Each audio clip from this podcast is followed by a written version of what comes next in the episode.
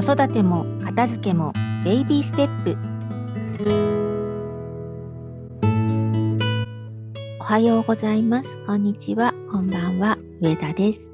このチャンネルでは子育てママがもっと楽に、もっと子供と幸せに生きるお手伝いをテーマに、日々の子育てや片付けでちょっと楽になれる、ちょっとやってみようと思えるようなトピックをご紹介していきます。はい、今日は片付けのお話ですけれども、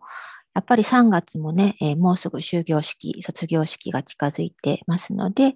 まあ、この機会、この春休みを機会に学校の書類を整理したいと思っていらっしゃる方は多いのではないかなと思います。えー、皆さんは学校の書類はね、どんな風に、えー、子どもから受け取ってきたときに、えー、どんな風に、えー、しまったりとか、どんな風に仕分けたりとかしてますでしょうか。上田はですね、まあ、基本的にその学年頼りとか、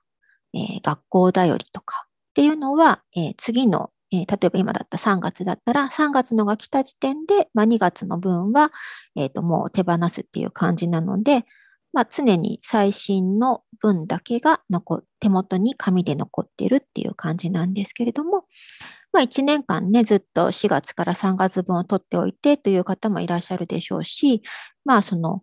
特に決まってなくて結構何年も溜まってるっていう方もいらっしゃるかもしれません。まあ、持っておきたい方はね、全然大丈夫なんですけど、その持っておくことで、まあ、結局探したいプリントにたどり着けない、探したいプリントっていうか、まあ、結局情報が必要なわけですよね。紙が必要なんじゃなくて、そのプリントに載ってる情報が必要なので、その情報にたどり着けないっていうのは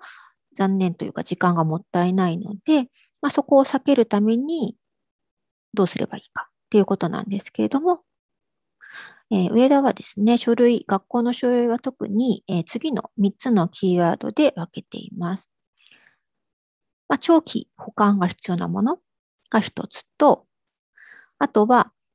うんまあ、子供が載ってるとかね、まあ、小さくだったりするんですけど、また子供の作品が載っていて、子供が残しておきたいと言ってるもの、まあ、これに関しては紙のまま保管するっていうことをやっています。次に、まあ、その情報のものがすでにその行事として終わっているもの、例えばその、えー、懇親会であったり、学年の保護者会であったりっていうのは、まあ、その情報が載っているものなので、それがもう終わってしまえば紙としても必要ないので、まあ、それはもう本当にそのまま処分するんですけれども、例えばその学年代であったりっていうことで、まあ、来年の今頃に振り返って、こえー、と前はどうだったかなみたいなの見たいっていう場合ありますよね。情報は持っておきたいけど、まあ、別に本当は紙じゃなくてもいいんだけど、なんとなくないと不安だから捨ててしまって後悔したくないのでっていうので、その情報を持っておきたいがゆえに紙のまま保管してるっていうものもあると思うんです。なのでその部分が、その情報は情報として取っておけて、紙の状態じゃなくてもいいのであれば、結果としてその家に物質的に残っているものはかなり少なくなるので、そういう意味では、えー、上田は、えー、情報をデータ化して紙自体は処分っていうふうにしています。なのでこの情報が必要だけど紙じゃなくてもいいよっていうエリアの方も自分が、えーと、これここら辺からここら辺までは情報は欲しいけど紙じゃなくてもいいなってっていうのが自分の中で分けることができるようになると、すごくその持っている量自体が少なくなるので、管理がすごく楽になると思うんですよね。なので、えー、まずは、えー、その自分がどこら辺からどこら辺までだったら、えー、なんだろう、紙じゃなくてもいいかなっていうのを自分が納得していることがすごく大事なので、こうそれを感じながらいちねんかん溜まった分、もしくは数年間溜まってる分を分けていってみるっていうのをやってみてもいいかなっていうふうに思います。で、どんなふうにデータ化していくかっていうことなんですけれども、まあ、これはね、使ってる方も多いと思うんですが、Evernote というアプリに、えー、全部入れてます。